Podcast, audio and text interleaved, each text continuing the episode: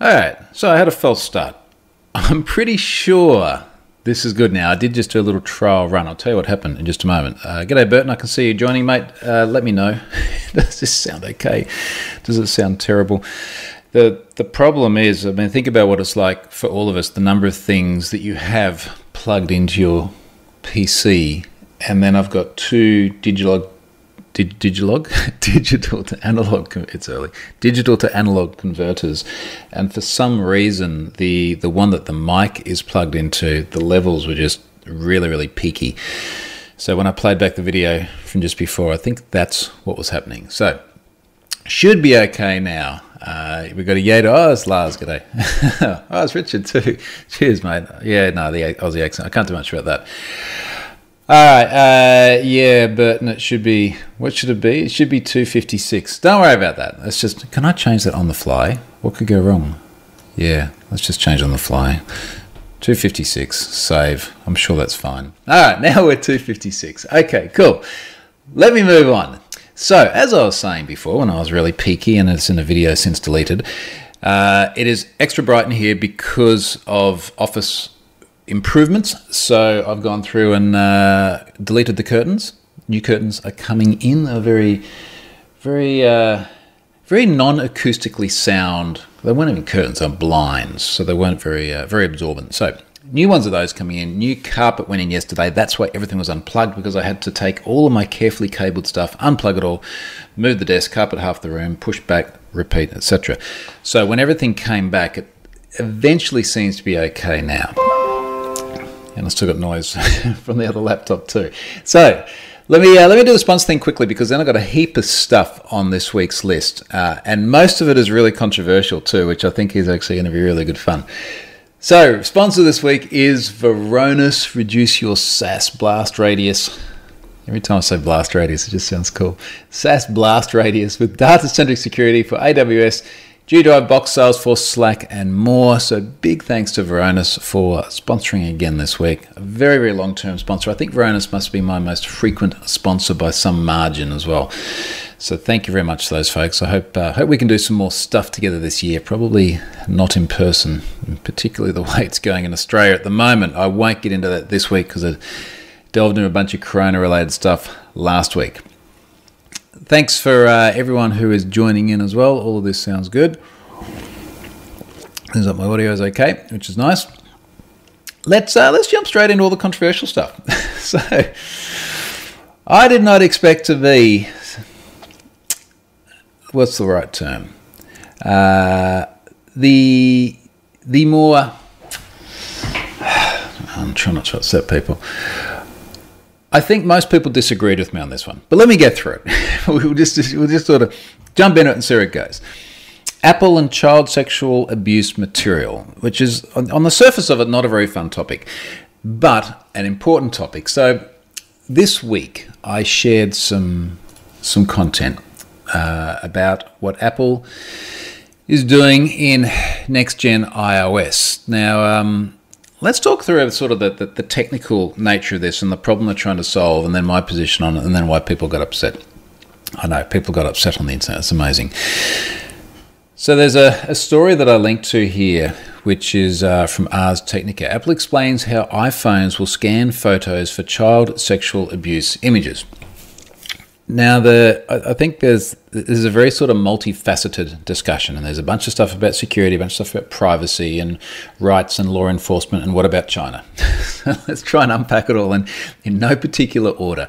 And I think the easiest place to start is sort of the technical side of it. So basically, what what Apple is doing is saying that there are uh, signatures of known uh, C, we'll just call it CSAM for the sake of simplicity. There are signatures of known CSAM images. When we talk about signatures, we're largely talking about hashes. So if you imagine you've got a photo of something, uh, that photo has a hash representation which would allow you, should the same photo be seen somewhere else, to generate a hash representation and compare the two.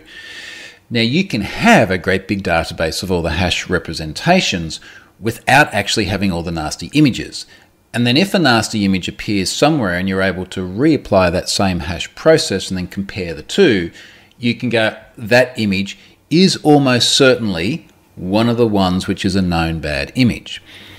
Now, we say almost certainly because we could have, say, hash collisions. We could have multiple different images that create the same hashes. Now, Apple believes that their ability to do this gives them a 1 in 1 trillion false positive rate. Pretty good odds. I mean, if you had a 1 in 1 trillion chance of winning the lottery, would you? Oh, some people probably would play because your odds are practically zero anyway. but you know what I mean? Like 1 in 1 trillion. that seems reasonable. I don't think uh, anyone's going to say, well, I'm really, really worried that this is likely going to lead to all these false positives. Now, that I guess is the first bit. I, I, like the idea of Apple saying we are going to be able to look at photos and see if they match known bad ones without actually looking at the photos themselves.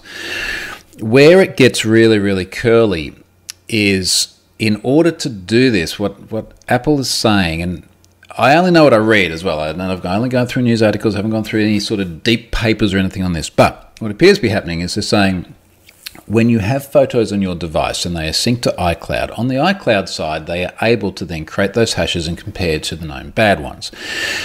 And this is where people start to get very worried privacy wise because we've got a situation here where Apple is saying we, we're going to, in some form, look at your photos. Now, of course, this is not like an Oompa Loompa sitting there, like looking at all your personal photos, right? This is literally software going through creating hashes, but the fact remains that they need access to your photos. I think one of the things that sort of surprised me a little bit is that people are surprised that if you put your photos on iCloud, then the provider of iCloud might have access to, to the photos. So, you know, there's that aspect of it too. The a lot of the the concern from people comes from you know number one, that, that side of thing. But again, it's like this is like literally the way it works. You're syncing this stuff backwards and forwards through their cloud. There's no expectation of end to end encryption on this either. This is not like a WhatsApp or, a, or an iMessage communication. You know, it is going into the cloud in a way that is retrievable. A lot of the concern I've heard is people have said, it's a slippery slope. You heard slippery slope the whole time. So it's a slippery slope because what's going to happen is they're going to start with CSAM images and then it's going to be something else. Or what if what if a government that we don't agree with, and I assume when they say we, it's going to be people more from Western Hemisphere, government we don't agree with compels Apple to use it to find something else. Because there are governments in the world that do things that we don't like from our part of the world. Slippery slope. Now there are I just think there's multiple, multiple layers of problems with this. One of the layers of the problems is this the slippery slope argument is always predicated on saying, here is what a piece of technology does. It does this.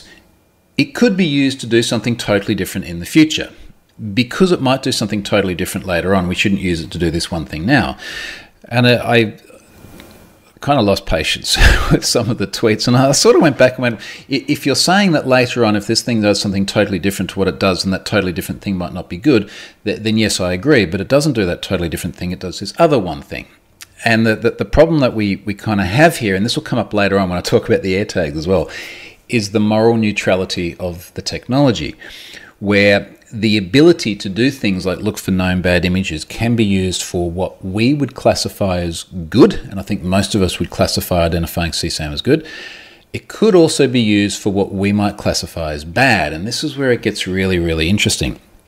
Just by pure coincidence, I was listening to something on the, the radio this morning. It was an interview with an ethicist, and the way they describe these particularly different cultural views of, of ethics is really, really interesting. So, one of the examples that comes up is in Russia, Apple removed the gay pride watch face. Now, is is that an abuse of the power they have and that they control the watch faces you have? Uh, I would argue, and I think most people listeners probably argue, that you should be able to have whatever bloody watch face you want. But Russia takes a very, very different view of things. And the problem you then end up with is if you want to do business in a country like Russia, if Apple wants to do business in a country like Russia, and particularly if Apple wants to do business in a country like China, they do need to adhere to the local laws as well. So now you end up in a situation going, we in Australia, the UK, the US, where most of us are, Western Europe, think that there should be equal rights for everybody and you should be able to have whatever watch face you want. That is our view. There is a different part of the world where the government takes a different view. Now, what should Apple do? Do they go, no, screw you, we're going to keep the gay pride watch face, and then potentially be booted out of the market or have some other sort of penalty? And then, particularly when you get to China, when it comes to government oversight, what does Apple do there? Do they they kill the world's largest economy, second largest economy, depending on how you measure it, kill their market share there, or do they to the local laws? And even then, the whole morality discussion is very subjective in different parts of the world. So anyway, I don't think I can answer that. I think that'd be a good one for the ethicist. I was listening to this morning as to whether or not Apple should have the ability to do that, or Microsoft, or Google, or Amazon, or any of the big ones. But the, the point we're making here is that there there is a difference between abuse of the power independently as a technology organization and adhering to local laws in order to actually do business in the place. And inevitably, there are some parts of the world where technology companies just go, no, we're not going to adhere to local laws. The main one that comes to mind is Mozilla saying, no, we're not going to install Kazakhstan's root certificate uh, in our browsers and allow everybody to be uh, effectively intercepted for all their traffic by the Kazakhstani government. That doesn't sound very cool. Don't know how lucrative the Kazakhstani market is. So that might be a case where they can take a, an ethical stance without the financial burden that would happen if they did that in somewhere like China. So there's that. Now, the, the, the other thing, if we just get back to the parts of the world that are more familiar to most of us as well, is that all of these tech companies are increasingly facing pressure to do more to crack down on illegal activity on their platforms. Now, terrorism is always the big one, right? Where people say, let's say US senators, US senators say, we shouldn't have a situation where terrorists or pedophiles can communicate with each other using end to end encryption. Technology companies need to do something about this. And the headline then normally turns into backdoors and encryption. And as soon as I talk about that, then everyone talks about the Clipper chip. If you don't know what that is, Google it and get the background. And this is a really difficult problem where we again come back to the moral neutrality of technology. So I can have an end to end encrypted chat with Charlotte about what we're having for dinner. And I have the same privacy as someone having an end to end encrypted chat as, let's say, a journalist reporting on some human rights violation or a pedophile sharing imagery.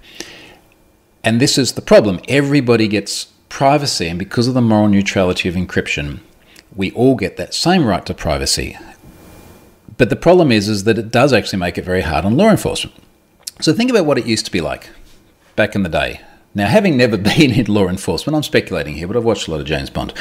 So someone can sit there on a telephone line and listen to communications backwards and forwards. Uh, there is legal process for that. It's different, different parts of the world, but it can be done as part of law enforcement efforts. Now you have a situation where it's easier than ever to have end-to-end encrypted chats, and regardless of whether or not you agree on there should be backdoors or not, and I do not think there should be in any way, shape, and form, but we'll come back to that in a moment. Regardless of how you view that, you can't argue against the fact that it does make it very hard for law enforcement to do their work.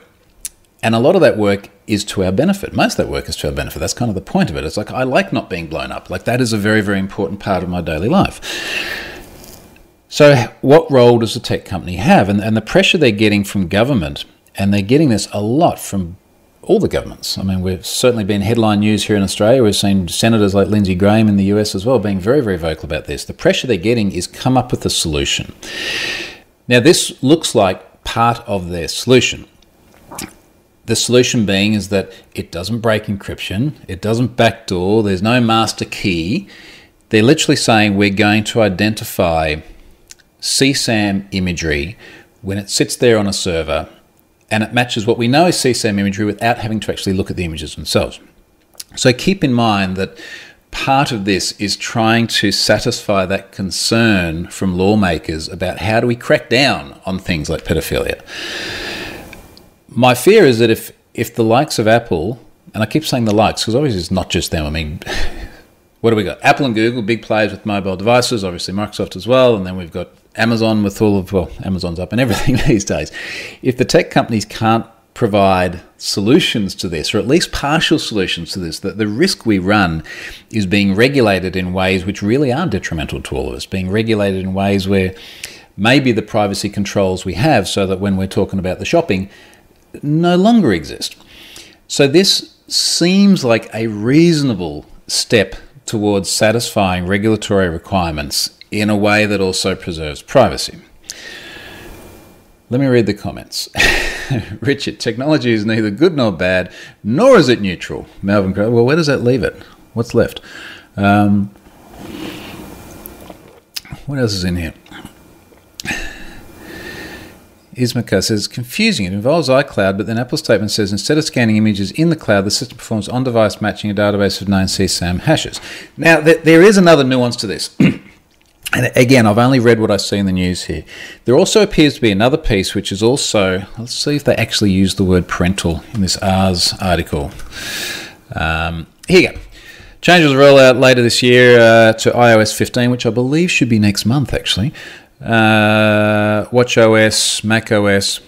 Apple will also deploy software that can analyze images in the Messages application for a new system that will, quote, warn children and their parents when receiving or sending sexually explicit photos. Now, here's my reading of this, and someone tell me if I've got this wrong or if they've seen more, more detail on it. These seem to be two parallel things, which for the most part are unrelated. The CSAM stuff is looking at known hashes of exploitative material for something that is outright atrocious and illegal absolutely everywhere. And we want those bastards caught. We're just trying to do it in a way that doesn't destroy the privacy of everybody else.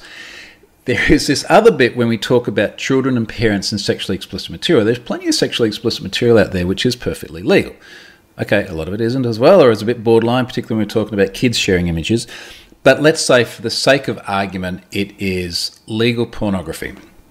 But what we're talking about now is parental controls. So, should children be able to share this information backwards and forwards without any oversight from parents? now, Apple actually has some really, really good parental controls.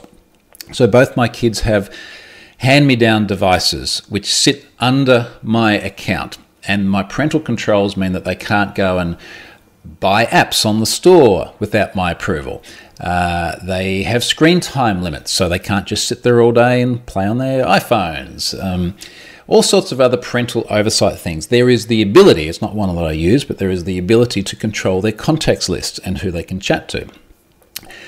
I think the idea of being able to say, hey, little Johnny is sharing material which appears to be sexually explicit is not a bad thing so long as there's then the ability for me as a parent to make a, a ruling decision on whether or not it was, and maybe little Johnny and I got to have a chat about what he's doing.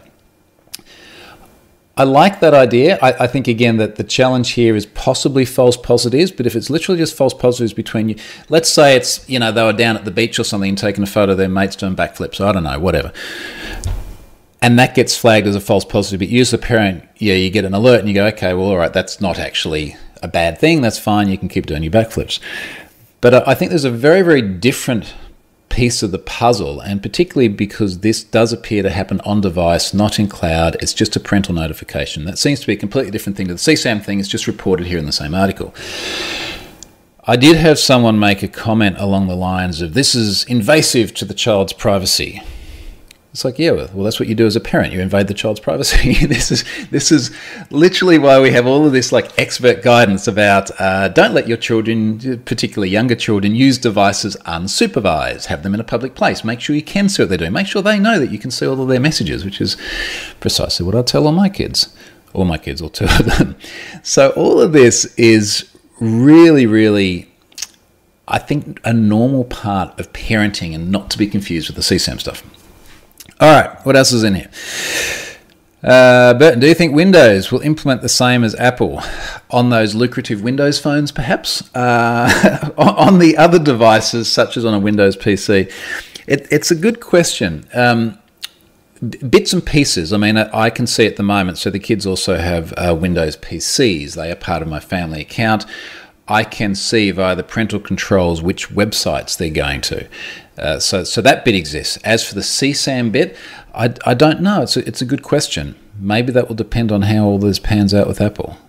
And to, just to be clear as well, there's one other nuance in here. Now, this is the bit that I'm literally going on hearsay with, but my understanding is that the database of hashes of CSAM material isn't a US government database. Apparently, there are NGOs or an NGO, I'm not sure which one it is, that maintains this list.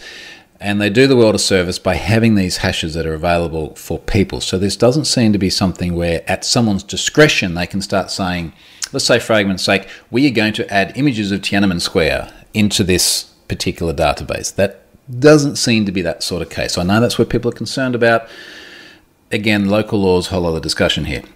In fact, the Tiananmen Square is a good example. So try, okay, probably none of us are going to China anytime soon, but try even looking at some of the news articles about what do you see if you do a Google search for Tiananmen Square from Hong Kong versus from just about anywhere else in the world. You see something totally different. That's not accidental. That is Google obviously tailoring results uh, based on instruction from Chinese government. So, a good example of where governments are instructing tech companies to adhere to their local laws, whether we like them or not. Big Pod says Problem I see is that in theory, Apple or Google, whoever, could police their users according to companies' views of right and wrong. hmm Yes, this is possible. Now, there is there's another interesting angle to this as well, where I saw people saying, you really have to trust Apple. You have to trust them not to abuse this. I'm going, you've got an iPhone, right? The iPhone has your location, your movement. It knows the websites you go to. It knows what you're saying. It has your photos. It has so much personal. I mean, imagine if you had access to everything on someone's iPhone. You already put a huge amount of trust, excuse me, into Apple. And if you don't trust them to have all those things, you should go and use, I don't know what. Like, do you then have to trust Google to do all those things correctly with Android? so the, the, the premise that somehow this requires a new level of trust in a provider that already has extremely privileged access to your most personal things in your life, this just doesn't kind of pass the bullshit test. Not for me, anyway. Big Pod says, I'm really so, really sad for those kids. For me, my device and accounts were always private and always under my personal password code. Nobody in my family knew. Well, I, I got to be a child and then become an adult before the internet and before mobile devices. But, and okay, this is going to be a very, a very personal thing that's different for different people. But my view of it is that, let's say my daughter, she's nine years old. She is not mature enough to be able to have privacy insofar as do whatever she wants on the internet and I don't get to see it. Have whatever conversation she wants with her friends and I don't get to see it. That is just not an age where that should be happening. And there are reams and reams of material to that effect. I do not believe in that at all. The, the premise that somehow uh, children should have complete privacy from parents, particularly at that age, is it, just does not fly. Uh, and I, I, think most people with kids would probably have the same sort of view. Now, I hear some people say, well, when the kids are old enough to decide for themselves, they should be able to decide, and the parents shouldn't be dictating these things. Parents would dictate all sorts of things. We dictate what school you go to. Uh, we dictate when you can go and have a sleepover with a friend.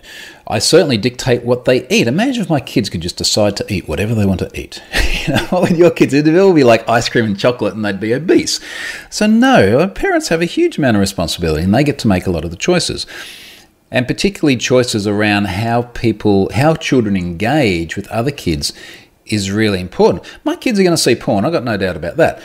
But I really want to keep control on that, particularly at their ages. They're 9 and 11 at the moment. You know, they're at an age where they do not understand the social impacts of all of that.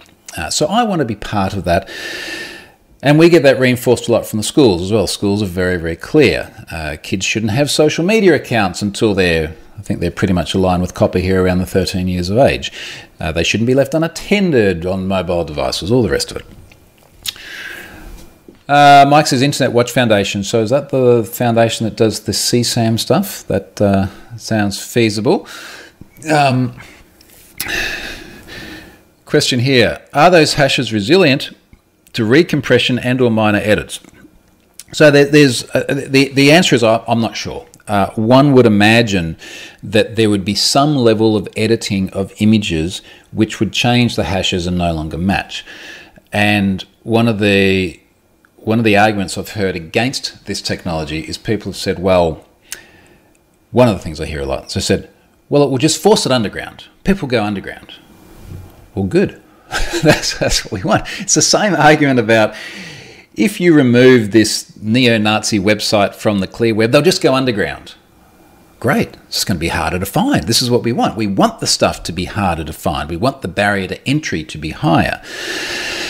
Now, if the barrier to entry means that you can't just exchange these photos anymore, not in their raw format without a high likelihood of being caught, and you have to go through extra processes to modify them and obfuscate them, then good. This doesn't have to be perfect, it just has to make it a lot harder and to make people much more likely to be caught if they do it. And not just that, but make them fearful that they're going to be a lot more likely to be caught if they do it. Trent says, uh, Trent Apple, there you go. Trent Apple's e-service is beneficial, but you have to trust them to take advantage of it. We just kind of made the point about trust. Mitch says, safe to say everyone is already gathering everything they can from the phones that, that they can. I, I think where the, the battle lines, as, as they say, seem to be getting drawn is Apple is consistently taking a very privacy centric stance, which is sometimes been a very subtle dig at Google, sometimes been a lot more overt dig at Google. Obviously, Google has a huge amount of revenue from profiling people and being able to target content at them, whereas Apple has a huge amount of revenue from selling physical devices and buying you into the Apple ecosystem.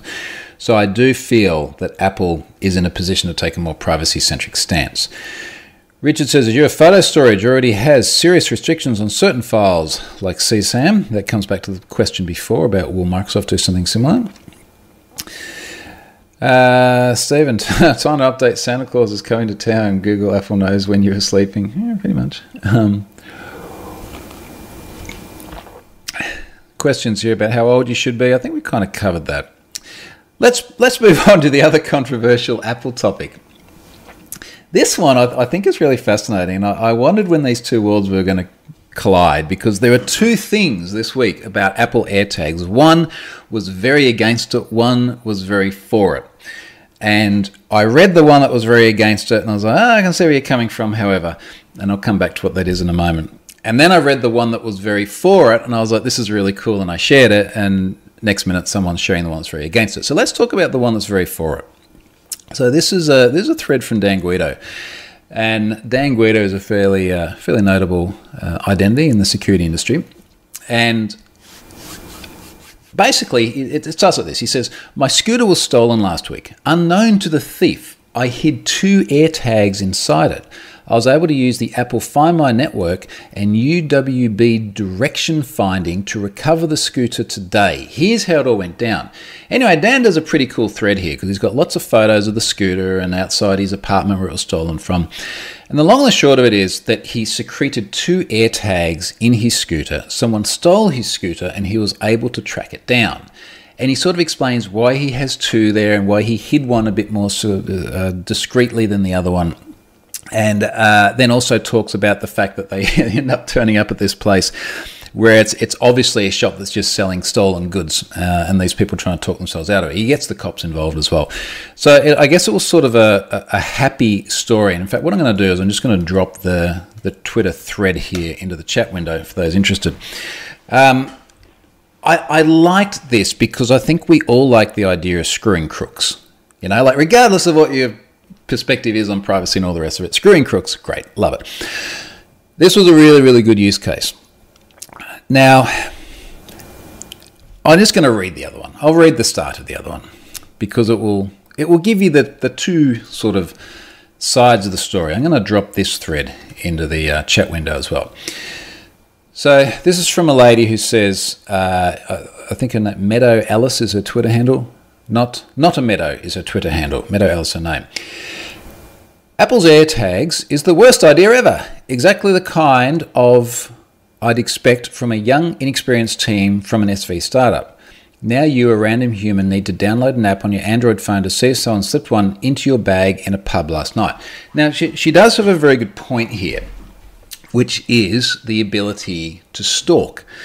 And her concern here is because Apple AirTags are small, so they're sort of the size of a coin, and because by design they track where they go, if a stalker was to slip one onto your being at somewhere like a nightclub and then you go home, then they could see where you go. And that is a really worrying thing.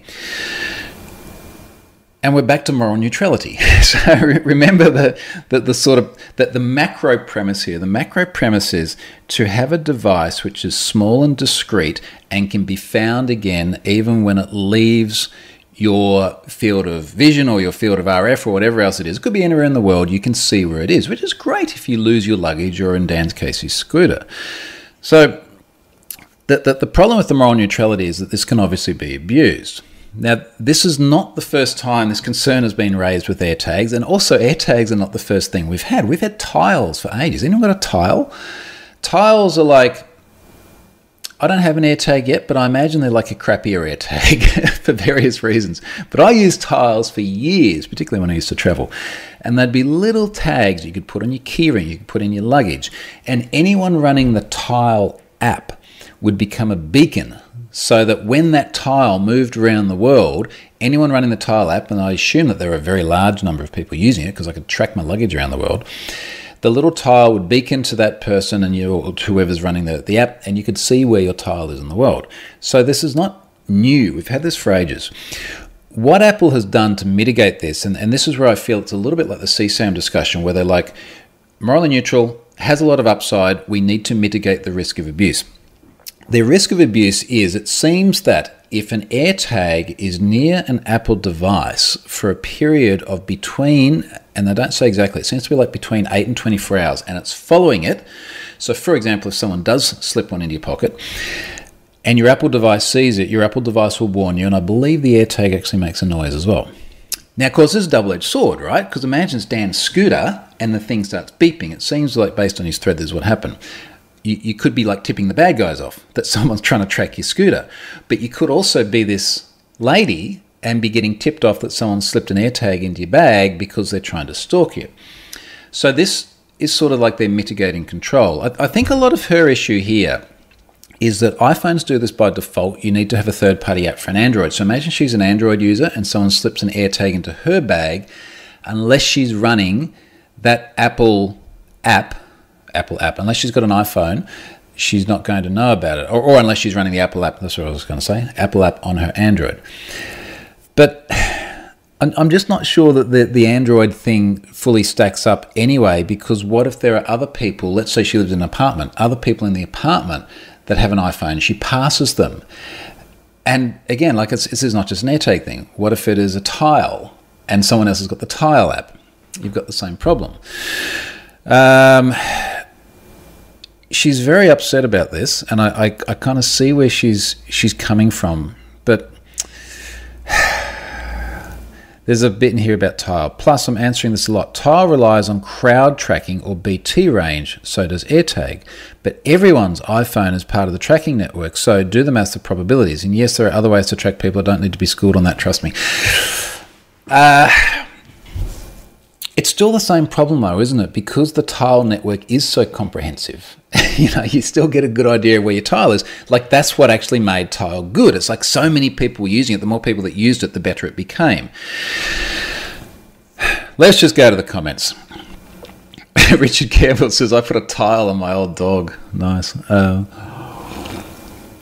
Someone here is just a dash says, would any, but would anyone really do that? If the AirTag was found, the police would likely be able to find out who bought the AirTag. That's actually a reasonable point, too.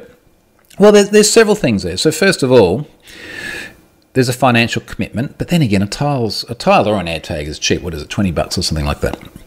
But then, if it does actually tie back to an individual, I could imagine someone trying to talk their way out of it. So, oh, thank you, you found my tile. I knew I lost it in someone else's handbag at the nightclub. Oh, maybe you stole my tile. What about that? So, yeah.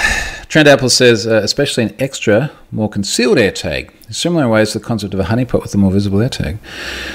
Um, Fritz says Dutch e-bike maker VanMoof, great bikes, sell their bikes with the technology built in.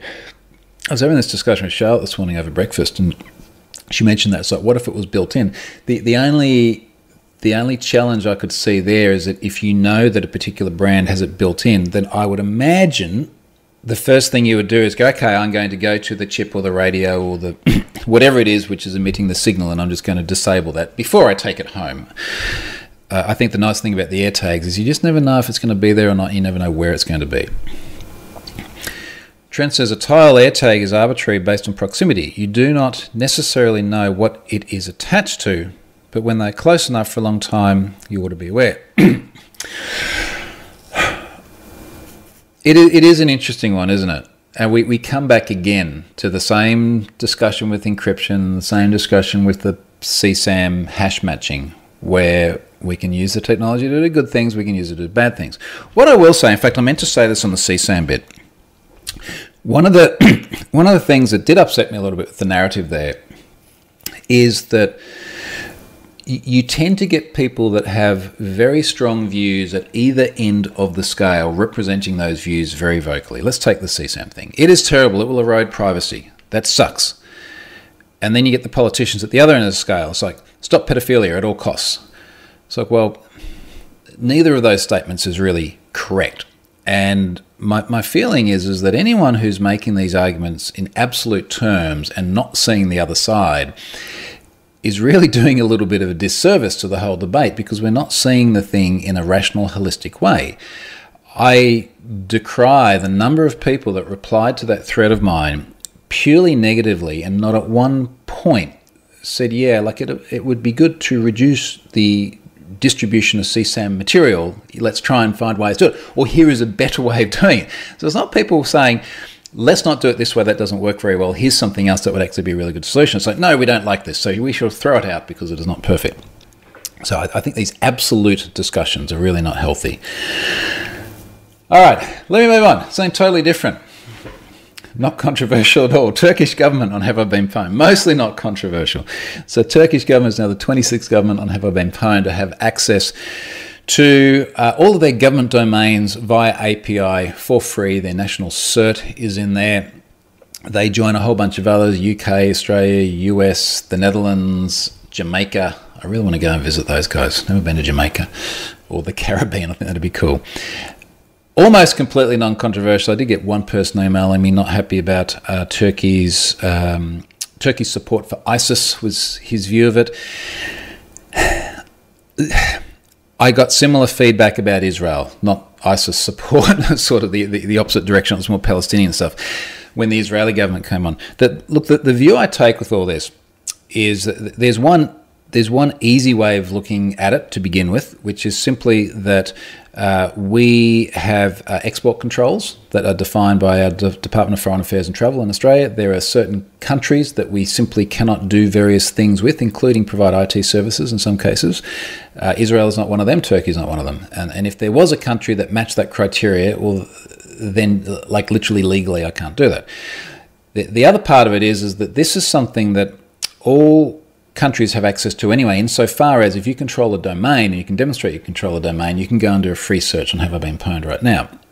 Yes, this does make it easier and it does give them support, primarily to try and help governments do their job better because for the most part they're there trying to keep us safe when we're talking about national certs.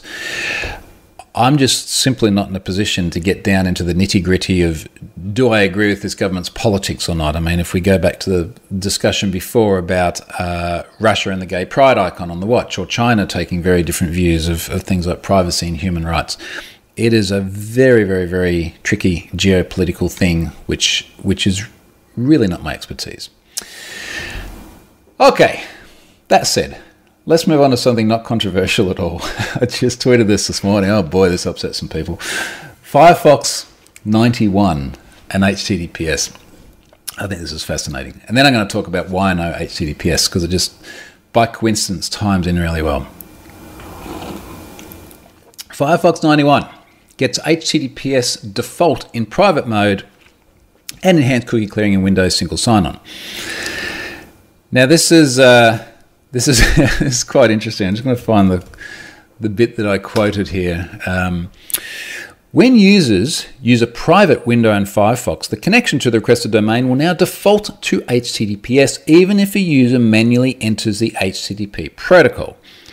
An HTTPS first request will also be made if the user clicks on an HTTP link. So basically, secure all the things. Now, this, this is good, and all the arguments against it are wrong, and I'll explain why in a moment. Um, we're rapidly pushing forward towards an HTTPS by default web. Uh, so Chrome will have an option to to force HTTPS and then show big warnings. I think it's Chrome is it Chrome 92 that hits later next month. Chrome 94 I think hits later next month, which will have that option. We are seeing increasingly obvious visual indicators, negative visual indicators for sites that are insecure. It started by seeing little warning signs if you had a password field or something on an insecure web page. It's gotten more overt over time uh, Firefox 91, I tweeted a link to what that looks like because I fired this up about an hour ago. It is a large interstitial page which says you're going to go to a page insecurely. Are you sure you really want to go? Then there's a button down there where you can go. So, really, really, really important thing here. This is not breaking HTTP. It's not killing HTTP. You can still go to HTTP insecurely. The browser tells you you're about to go to HTTP insecurely. Are you want to? You know, are you sure you want to do that?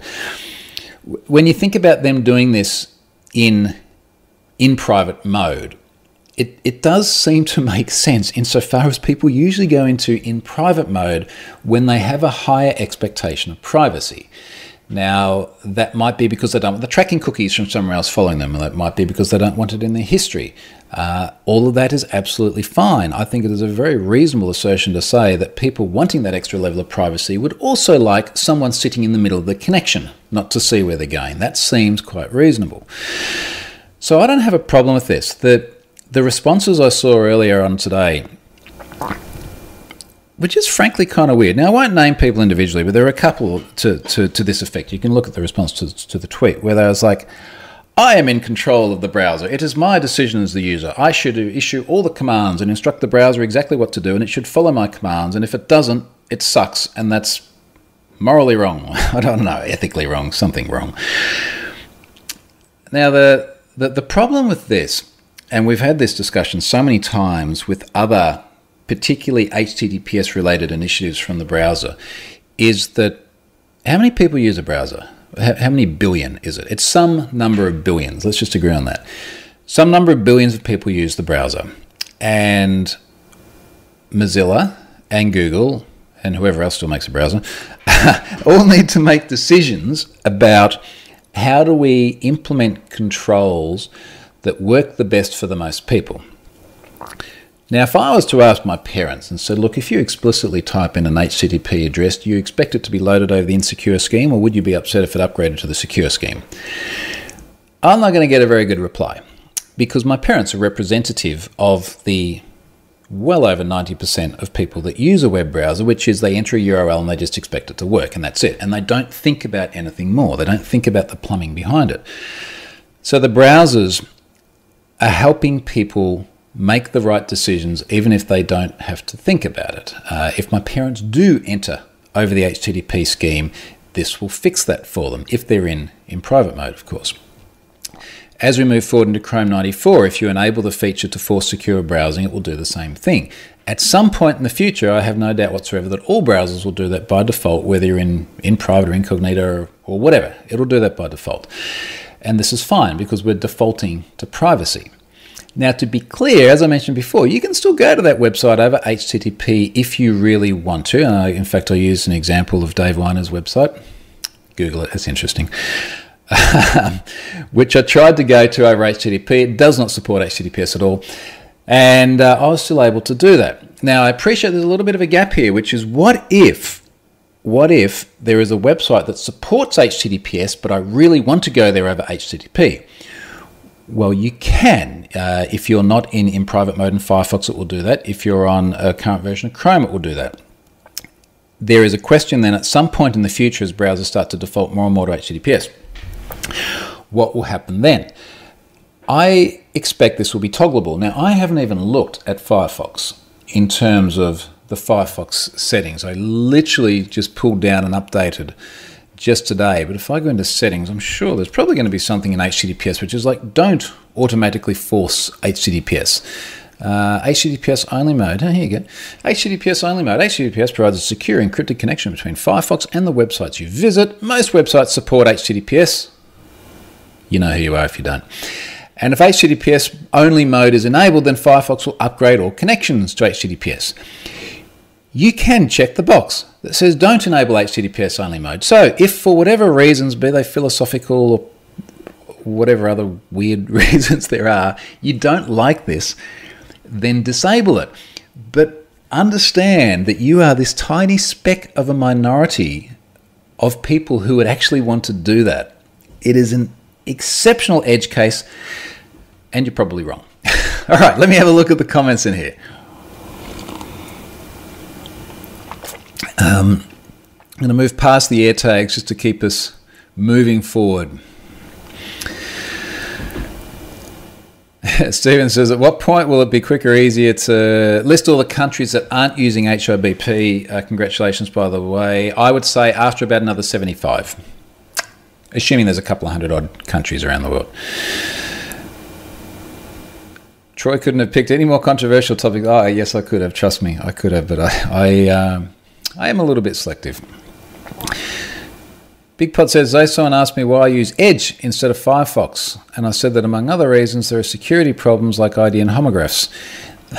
That that is a very interesting edge case, and that's the difference between Firefox and uh, and Chrome as well. At least it was a little while ago.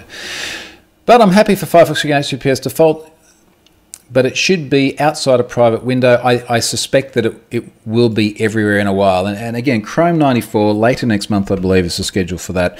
Uh, you can go and grab the Canary build now if you want to see what it looks like. There is an option to enable the same thing, not just in incognito, but all the time as well. Stephen says, I guess the reason is to test secure for incognito before making it more default outside of it, but I reckon it's only a matter of time. So I guess whether it's just the incognito bit here, or, or, the in private, as I call it in Firefox bit here, or going into Chrome 94 and actually having a toggle, usually these things start to become available as options. Very often, Google does this a lot with Chrome. It will be drip fed out to users of Chrome. In fact, I've had so many times in workshops where some people in the audience will have some behavior of Chrome which other people won't because they are part, unbeknownst to them, they are part of the sample set which is effectively being A B tested and, and they've got like the future feature just to see how they react and everyone else has something different. So it will trickle out, absolutely. Mike says, since the Tunisian government MITM attacks on its nation's Facebook users, has there been another example of a large scale HTTP traffic interception? Uh, just out of interest. Uh, good, good question. Um, CoinHive, but that wasn't government. So, CoinHive um, CoinHive was installed on a bunch of MikroTik routers, uh, which then injected CoinHive crypto miner JavaScript libraries into, into browsers. Not government, though. Are you asking government? Yeah, you're asking government. Uh, it would be really interesting to look at the China piece. Actually, I can think of a couple of examples. There was um, uh, in India, I think it was Airtel in India, because the Pirate Bay was using Cloudflare, but they were only encrypting from the browser to the Cloudflare edge node and not from the edge node back to the origin. Uh, Airtel were able to, I'm pretty sure they were in, I'm just going to Google this, pretty sure they were injecting something into the connection. Airtel, um, ah, Pirate Bay. Pirate Bay Cloudflare. I'm sure this will give a result. Airtel is sniffing, sniffing and censoring Cloudflare's traffic. So this is 2016. So Mike, I'm just going to drop that in the comments. Have a read of that. That's that's another one that came immediately to mind. I'm sure there are many others that I can't think of just immediately off the top of my head. Trent Apple says, if an individual thinks it is their right, then maybe they can write their own browser or customize the defaults. And this is what I ended up saying to someone. I was like, this person was adamant that that they, as the user, should dictate the way the software writes. I'm like, no, that's not how software works. Someone creates a product, and then you may use the product if you want to. If you don't want to, go and use someone else's. By the way, they're all going to do this over time. But short of there being configurability, which there is in Firefox, this is the way the thing works. Get over it. Stephen says default secure means if you really don't want for whatever reason, you'll have to learn how to do it and maybe in the process realize why it's a bad idea not to use HTTPS. The, the, the gap that I can still see, less of a problem at the moment because most of us aren't traveling at all, but what, what happens to captive portals? You know, when you join a Wi Fi network and it wants to pop up a captive portal and say, hey, you need to like read all the terms and conditions of this hotel and agree to that before we will then allow your connection through to the internet. But then again, most of the time, when you when you do that, the the client will pop up a known HTTP address served by that manufacturer. So I imagine you could just put that on a allow list somewhere. And I really wish we had a better way of doing that because that's super sucky. Um, PomTom44, only case I can see you would want to do it is for old web interfaces on like network switches and stuff where they don't run HTTPS but you still need access to it. Well, again, this is where you can still fall back to HTTP. I mean, a, really good example is if, if I access let's say I access one of my Shellys here on the local network. Now, mind you, these are local IP addresses, which which would usually be considered an exception. But if I had a host name mapped to one of my Shelly IoT devices on the local network, there is no certificate on that device. Uh, it is on my local network. I'm not too worried about that. But yes, I still need to be able to go there insecurely. But I don't mind an interstitial page saying you're going to go there insecurely. Are you sure? Yeah, fine. Okay, then go. Richard says there's 203 countries with the creation of South Sudan. No requests yet from South Sudan. That that I feel like that might be one where I have to go and look at that DFAT advisory if they pop up. Burton says there is so much hate with any changes to their control, but the decision is right. I think it's time to move on to HTTPS by default. Honestly, I just get to the point with people where I'm like, you don't like it? Too bad. It's happening anyway. So you're providing arguments which I, think for the most part are kind of inane. Uh, multiple browsers are doing this independently. There was an argument there for quite some time from from people. My, I know Mike and Burton know who I'm talking about. certain certain people who argued that it was like a Google conspiracy theory pushing HTTPS. And now here we are, like looking at Firefox forcing it, and and Mozilla has done a lot of work in that direction for many years as well. Uh, if you don't like it, too bad. Like literally go and roll your own browser. Trent says you have to accept the warning, which is a pain for captive portals. It, it, it is just a once off each time you join that portal, though. Um, Steven says Pi-hole is a good example of local and needing HTTP. Of course, you could put a certificate on your local Pi-hole. Scott's written a lot about this in the past as well. Uh, oh, here we go. you just said that a little bit further down. So, yes, Mike's referring to HTTPS naysayers as Luddites. I once chimed into a, an anti HTTPS thread and ref, referred to them as flat earthers. And then I got a lot of messages from flat earthers, which was entertaining, don't get me wrong. But uh, wow, there's some crazies out there. If you're looking for something to keep you entertained during your lockdown periods or isolation within various parts of the world, go and watch Behind the Curve on Netflix about flat earthers. It's absolutely hilarious. It's fascinating. Okay, last thing that I'm going to talk about here is the last blog post from yesterday. Why no HTTPS, the 2021 version? So, this is a project that Scott and I have run for a few years where back in 2018 originally, we said, let's get a list together of all of the top 1 million websites that don't automatically redirect HTTP to HTTPS.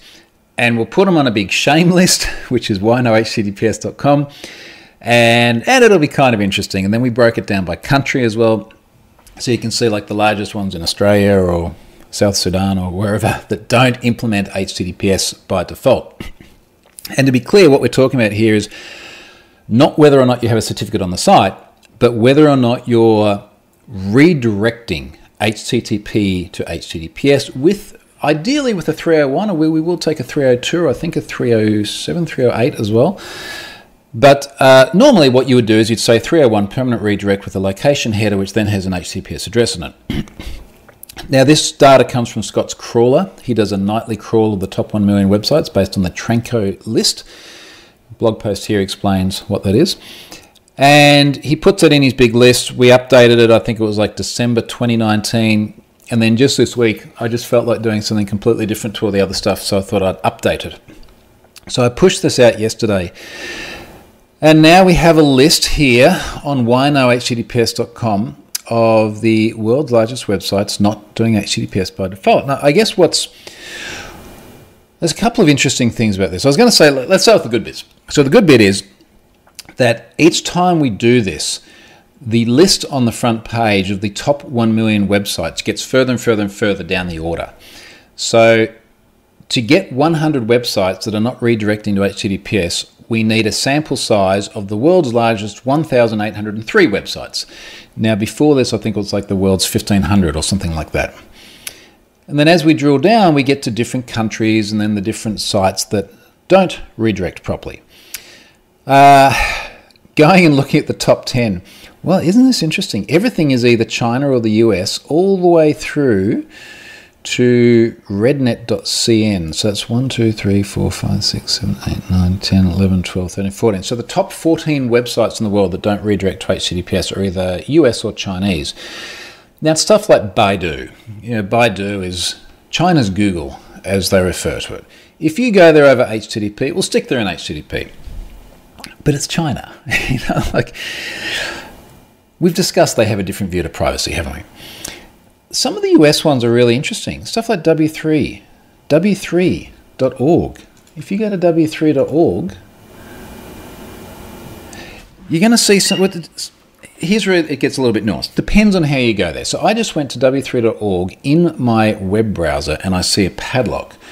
But if I open up a console and I do a curl to w3.org,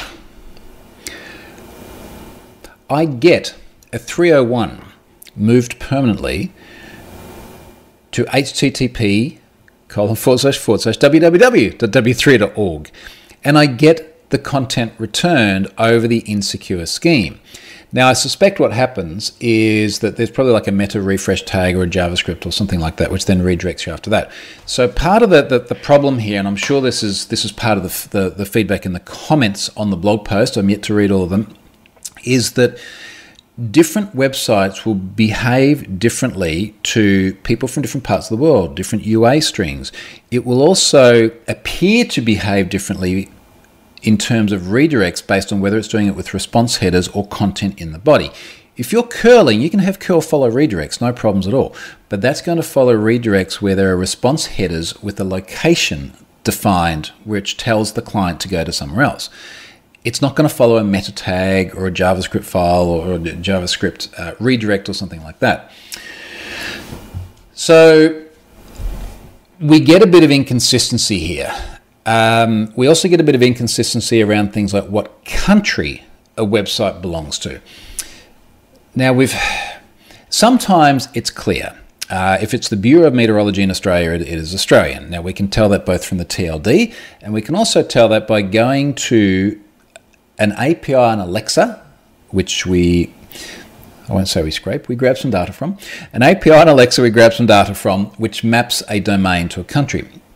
Some of them are a little bit odd. I'm not sure, for example, that example.com is actually Indian.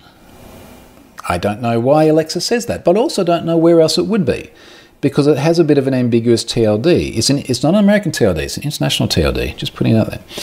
So that could come from somewhere completely different. Now, I have sort of said to people, look, if you have corrections, and please drop them in here. I see there's a few, but I am sure also that when I sit here and I go and I curl those same URLs, we're going to get this behavior, which is you get one thing in your part of the world and I get this other thing, which really justifies them being on the list because if they can't consistently redirect HTTP to HTTPS no matter where they are, then yeah, they deserve a place on the list.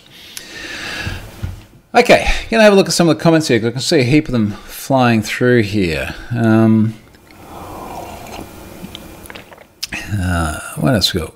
Wonder Stephen says, I wonder if anti-HTTP are related to anti-vax. I'm pretty sure. Yes, yes, many in many cases. Um, Lars says, What about the amazing live stream you did on home automation this week? All right, it's off topic, but we'll give Lars a plug as well. So, Lars and I did a live stream on Monday uh, it's Friday morning, our time here. We did it Monday evening about IoT, and we both shared a, a, bunch of stuff on screen as well. Go and check that out in our respective Twitter threads. I thought it was fun. We should do that again, Lars. Trent says search engines often lower your SEO ranking if you do not do a 301 from HTTP to, H- uh, to HTTPS, but 302 is better than none. There, there was a period, particularly many years ago, oh, must be like five to ten years ago, where Google started saying we're going to give your SEO a little bump if you have HTTPS. It was never entirely clear how much of a bump they gave you. And at the time, it was like, is this just trying to drive people to HTTPS? Or are they just that little bit more confident that when they actually request content over HTTPS, they're getting the real content? Certainly not a bad thing, whichever way you look at it. Uh, Steven says, wonder what HIBP is ranked these days. It was in the single digit thousands. I think it was like 6,000 or something like that. The Tranco list is available for everyone to download. Someone here says HTTPS on Baidu is probably same as HTTP. I wonder, does Baidu actually have a certificate? Can you request it over HTTPS? Well, you know, here's an interesting question. How will, so yes, you can request it over HTTPS. How will, controversial, how will the Chinese government look at increasing efforts to default all traffic to HTTPS from Firefox and Chrome? Interesting. Interesting. Big Pod says just found a Slovenian website that uses a script to go to HTTPS. Yeah, and in fact, I uh, I put an example in my blog post here where was it Lush? Yeah, it's Lush that does this. So Lush.com, Lush.com will return HTTP 200 for uh, a request to the naked domain of the insecure scheme and then the response body literally has script window.location. Replace it with www over HTTPS, www.lush.com. Uh, and then it's got some no script that says this, this is not even a meta tag. So this is this is dependent on either running JavaScript, or if you're not running JavaScript, then clicking on the link that's exposed in the no in the no script meta uh, the no script uh, HTML tag. This is shitty. Like, don't do this. Now, incidentally, as well, there are a bunch of sites which have returned 403. Now, they return 403 over HTTP, and some people might say, well, that shouldn't put them on the list, it's 403. But they're still returning a response over the insecure scheme and leaving you there. And, and that's the problem. They're not properly redirecting you to a page and then 403 you over HTTPS. If they 403 over HTTPS, fine, you get to get off the list. Someone this morning on uh, Twitter said, look, W3, they said W3 is actually HSTS preloaded. And I went to the HSTS, HSTS preload page and they weren't. And what's interesting is they seem to be, and we can check this on the fly here. If we go to W3, uh, and I just go to DevTools, w3.org, network tab, reload the page. What have they got here? They have a strict transport security header with the preload keyword and include subdomains. But they've got two problems here. So, one is that their max age looks like six months to me. I'm just basing this off the number of seconds. You've got to have at least one year if you want to preload. The other problem is is they're not returning this response header from the naked domain name, um, only from the www which is really weird because W3 kind of feels like the sort of entity that should be able to get an open standard like this right. I don't know. Odd thing, odd thing. What else is in here? Um, tried MS Edge and Dev screen, showed 307 to HTTPS with reason HSTS, which is good. Uh, 307 with an HSTS is uh, what we want. Uh, incidentally, as well, since we're just talking about browsers defaulting to HTTPS, we are now starting to head to the point where eventually this HSTS preload list will become irrelevant, other than the fact at the moment it will force you to stay, at least in Chrome, if, if you try and go to a website over HTTP. Uh, and the and it is in the HSTS preload list. You cannot do it at all over HTTP. So that's uh, that's one little edge case, but it's still valid. But over time, I don't think so. Uh, Lars got a plug. Lars happy. Um, Dash in username says, "What's the th- what's the cert authority on Baidu?" Huh? That, that is a really interesting question. So, who issues the cert for Baidu? Over there in HTTPS certificate, uh, Global Sign. There you go. It is a Global Sign certificate. Um, yeah, so there you go. It's not some Chinese cert. Global sign is not Chinese, is it? And now he's deleted those comments. All right, well, we got the answer anyway. Mike, any thoughts on HTTP 3 coming along so soon after 2 off piste? Uh, I, I need to spend more time reading about it. I do not know enough about that to give any any good insight whatsoever to that at the moment, mate. Off topic, what tennis racket do you use? First time I found a head MPs. Uh, I've got a Babolat, uh, what is it, the yellow one? Babolat Airblade. I can't remember. All I remember, I was looking at the other day, going, "Well, this racket's now several years old." Um, and has gone through many, many strings, but maybe that's time. I don't know. Have tennis rackets gotten any better in the last three years? I think on that note, we're getting uh, off uh, off topic now. There's a question here: Is HIBP HSTS preloaded? What do you think? All of my things are HSTS preloaded right from day one. On that note, I'm going to wrap it up here. Burton's asking about home uh, home repair stuff. I'll talk about that next week. Um, we, we're mostly done, other than some of the stuff in here. This will look different, probably probably next month. Now, I just need a bit of a break from, frankly, living in a construction zone. Thanks very much for watching uh, the extra controversial version this week, and I'll come to you next week. See you, folks.